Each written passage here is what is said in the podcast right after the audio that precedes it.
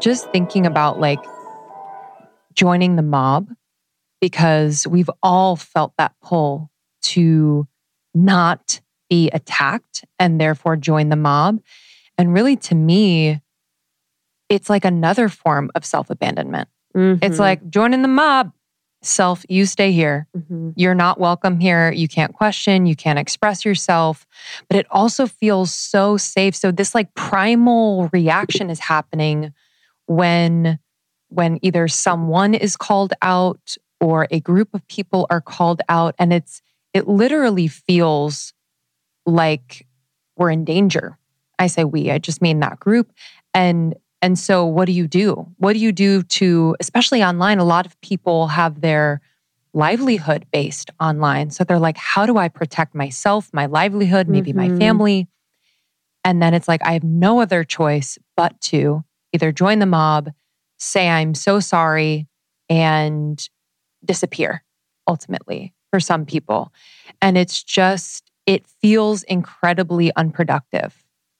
And like, where is the human to human conversation, you mm-hmm. know? And, and, and, you know, we've experienced some things over the last year that it just feels like a conversation can't be had. And I've been so, like, we've been so frustrated. Like, why? Why mm-hmm. the fuck mm-hmm. can't we have a conversation where you can show up as you, I can show up as me, and we can witness one another and hold space for one another and see what's here rather than completely shut down anything. Yeah, just kind of um, just nix any experience that the other person has had, whether we agree with it or not. Um, so thank you for sharing that story. Yeah. I just feel like that's so profound. And I think a lot of people, yeah, really knowingly or unknowingly find themselves in echo chambers and feel very mm-hmm. comforted by it, secure, confident, and um, it can be really, really dangerous. What did you find in your research um, when when you were researching echo chambers and self righteousness and mob mentality that really helped you to um, speak on what you speak on now? Yeah. So one of the first things that I really started looking into, we not even intentionally, but I realized that there was something there about compassion. And it was a reminder of my sobriety, actually, uh, early sobriety. And maybe both of you have experienced this, where now all of a sudden in clarity, I had to sit with everything that I have done in the past 10 years. I have to sit with the cheating. I have to sit with the lying, with the manipulation. I have to sit with just all of those moments that are very messy, very complex, very awkward, very degrading. You know, I, I had to sit with them. I couldn't drink it away. I couldn't smoke it away. I couldn't sex it away. I couldn't do any of that. And it was it would have been very easy for me which i had done many times before to start shaming myself for what had happened right? But the only way I could move on from that was to show myself compassion, was to really understand that even though everything that I was internalizing and repressing had manifested itself in such aggressive ways, I was protecting myself in the best way I knew how. And this is really important, right? Because the core of everything that I work on and study and research and help people with is self sabotage, different elements of self sabotage. How do we sabotage ourselves on an individual level and on a collective level? And everything we've just been talking about mob mentality, what you see online, what some people refer to as cancel culture, that's something that I call collective sabotage or collective mm. self sabotage, if you will. And I realized in early sobriety, in the same way that I did after this incident in 2020 was that I had to show myself compassion and to understand that I was protecting myself in the best way I knew how. Right. So, with that specific incident, one of the first things I realized, just like you, you just mentioned as well, it's about the fight or flight. That's what happens. You get into how do I protect myself mode, right? Because my thinking at the time would have been, and I'm sure a lot of people will resonate with this, just the details will be different, but you might have experienced this. So that interaction could have stayed in the DMs, right? When that person had sent me a message about this, it could it could have and it should have stayed there.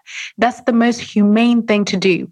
Show this man his humanity in the same way that he is showing me my humanity, right? But the way of thinking was again that fight or flight. If I have a healthy conversation with this person, am I defending this behavior and therefore betraying the mob or the community. So, what I need to do is to not even see this person as a human being and to just present them to everyone else so that I can feel like I still belong with my community. Mm. Mm-hmm. So that that that has been the biggest pattern that I've seen in every everything whether it's a client you know, reaching out to me and, you know, they've experienced public shaming in one way or another, and they're trying to kind of pick up the pieces, which is what many people experienced last year.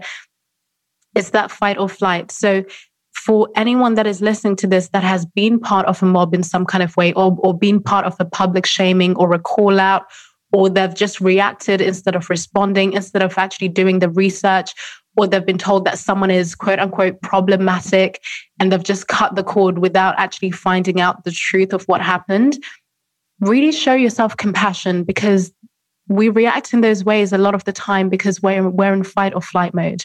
We're trying to protect ourselves because if we make ourselves believe that if we side with that person, then we're going to be mobbed by proximity, right? That's just that's just what a lot of people will think. So they'll cut off their friends they'll cut off their family their partners their colleagues. Most of the time not because of ill intent but it's that fear or of if i stick with this person even when i know their heart something is going to happen to me. So that has been the most interesting thing out of all of it that fight or flight which is just a vet, again, it's that primal, it's that ancient thing within all of us. No matter how much technology advances, that will never go away. And it just manifests in different ways. And online, especially, we're seeing it more than ever. Thank you so much for tuning in to Morning Microdose by Almost 30. We hope you enjoyed waking up. As always, we encourage you to take what resonates and leave the rest.